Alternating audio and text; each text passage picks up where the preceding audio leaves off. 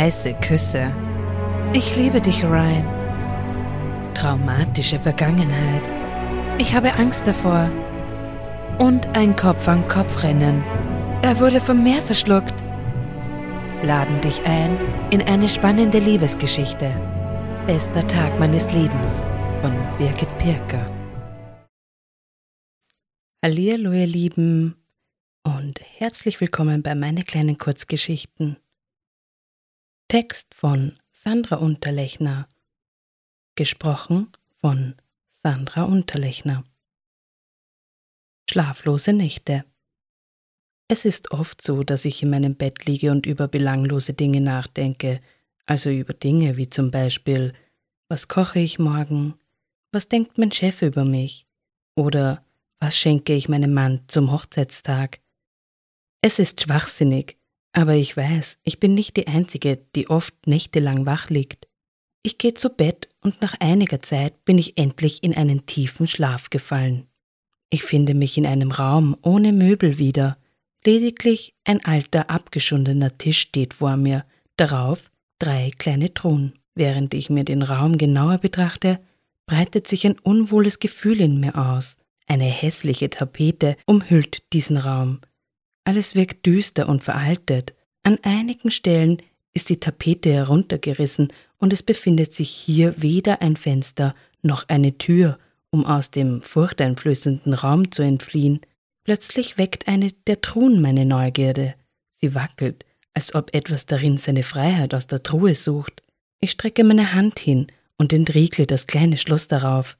Langsam beuge ich mich über sie, doch sie ist leer. Ich nehme sie in die Hand auf einmal wird sie schwer, so schwer, dass ich sie zu Boden stellen muss. Ein seltsames, aber bekanntes Geräusch flattert durch meine Ohren.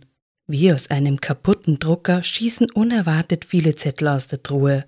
Angsterfüllt suche ich Schutz unter dem alten Tisch, der mitten im Raum seinen Platz hat. Meine Hände fest an meine Ohren gedrückt, schließe ich vor Furcht meine Augen. Ich möchte es nicht hören oder sehen. Trotzdem, mit jedem neuen Zettel, der laut durch die Truhe zieht, wird der Wahnsinn in mir immer größer. Ich bin kurz vorm Schreien, da wird mir klar, dass das grässliche Geräusch bereits verstummt ist. Vorsichtig nehme ich meine Hände von den Ohren und öffne erst ein Auge, dann das andere. Die Luft ist rein, keine Truhe, aus der ungewollt Zettel flattern. Langsam klettere ich unter dem Tisch hervor und suche nach der verrückten Truhe, aber sie ist verschwunden, einfach weg. Nur noch zwei der drei Truhen stehen da. Meine Knie zittern und ich kann nicht aufhören, an meine Lippen zu knabbern. Erst jetzt begreife ich, dass ich unbedingt aus diesem Gefängnis entkommen muss, raus aus diesem Gruselraum voller Truhen mit unbekanntem Inhalt. Aufgeregt taste ich die scheußliche Tapete ab, um vielleicht doch noch einen Weg nach draußen zu finden. Ein modriger Gestank steigt mir in meine Nase, schnell zwicke ich sie mit meinen Fingern zusammen ein lautes Poltern lässt mich mit pochenden Herzen aufschrecken. Ich drehe mich um und eine der anderen Truhen liegt weit vom Tisch entfernt am hölzernen Boden. Die Furcht in mir klettert in meinen Kopf und hält meinen Körper starr in seinen Besitz. Nach einer Weile höre ich die Schreie eines Babys. Sie kommen direkt aus der Truhe. Ich werde nervös, denn auch wenn ich bezweifle, in dieser Truhe ein Baby zu finden, bin ich gewillt, sicher zu gehen. Ängstlich stelle ich ein Bein vor das andere, bis ich an der schreienden Truhe ankomme. Ich seufze und entriegle die Truhe. Ohne vorher einen Blick in die Truhe zu wagen, renne ich zurück an die Wand. Mein Herz schlägt so stark, dass ich das Pumpen in jeden meiner Gliedmaßen spüren kann. Schweiß läuft über meine Stirn, sammelt sich auf meiner Nase und perlt von der Spitze herab. Wie in Zeitlupe kann ich ihn verfolgen, er fällt und wird von dem hölzernen Boden aufgesogen. Wieder ein Poltern. Als ich meinen Blick erneut der Truhe widmen will, steht diese bereits neben meinem Schuh. Ich schrecke zurück. Ich hatte nicht einmal bemerkt, wie diese zu mir kam. Die Truhe ist offen und darin liegt nur ein kleines Plastikstäbchen. Als ich genauer hinsehe, kann ich erkennen, dass es ein Schwangerschaftstest ist. Er ist aber ergebnislos. Ich spüre einen Zupfen am hinteren Teil meines Hosenbeins. Schnell drehe ich mich danach um, es ist nichts zu sehen. Eine Traurigkeit überkommt mich und meine Tränen laufen über meine heißen Wangen. Ich spüre einen starken Druck in meiner Brust, als wäre ich unter einem Felsen eingeklemmt und ringe nach Luft. Plötzlich stellt es mir die Nackenhaare auf. Ein schreckliches Quietschen erweckt meine Aufmerksamkeit. Die dritte Truhe hatte sich geöffnet. Wütend über mein Gefühlschaos wische ich meine Tränen weg und stampfe ihr entgegen. Dann ein Lachen, es kommt direkt aus der Truhe. Ich kenne dieses Lachen sehr gut.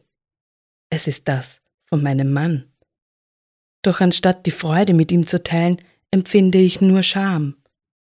Die ständigen Streitereien haben unsere wertvolle Beziehung zueinander zerstört.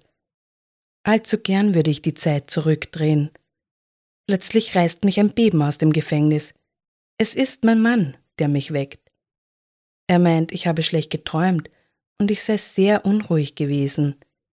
Ich setze mich auf und umarme ihn. Ich weiß jetzt, was zu tun ist.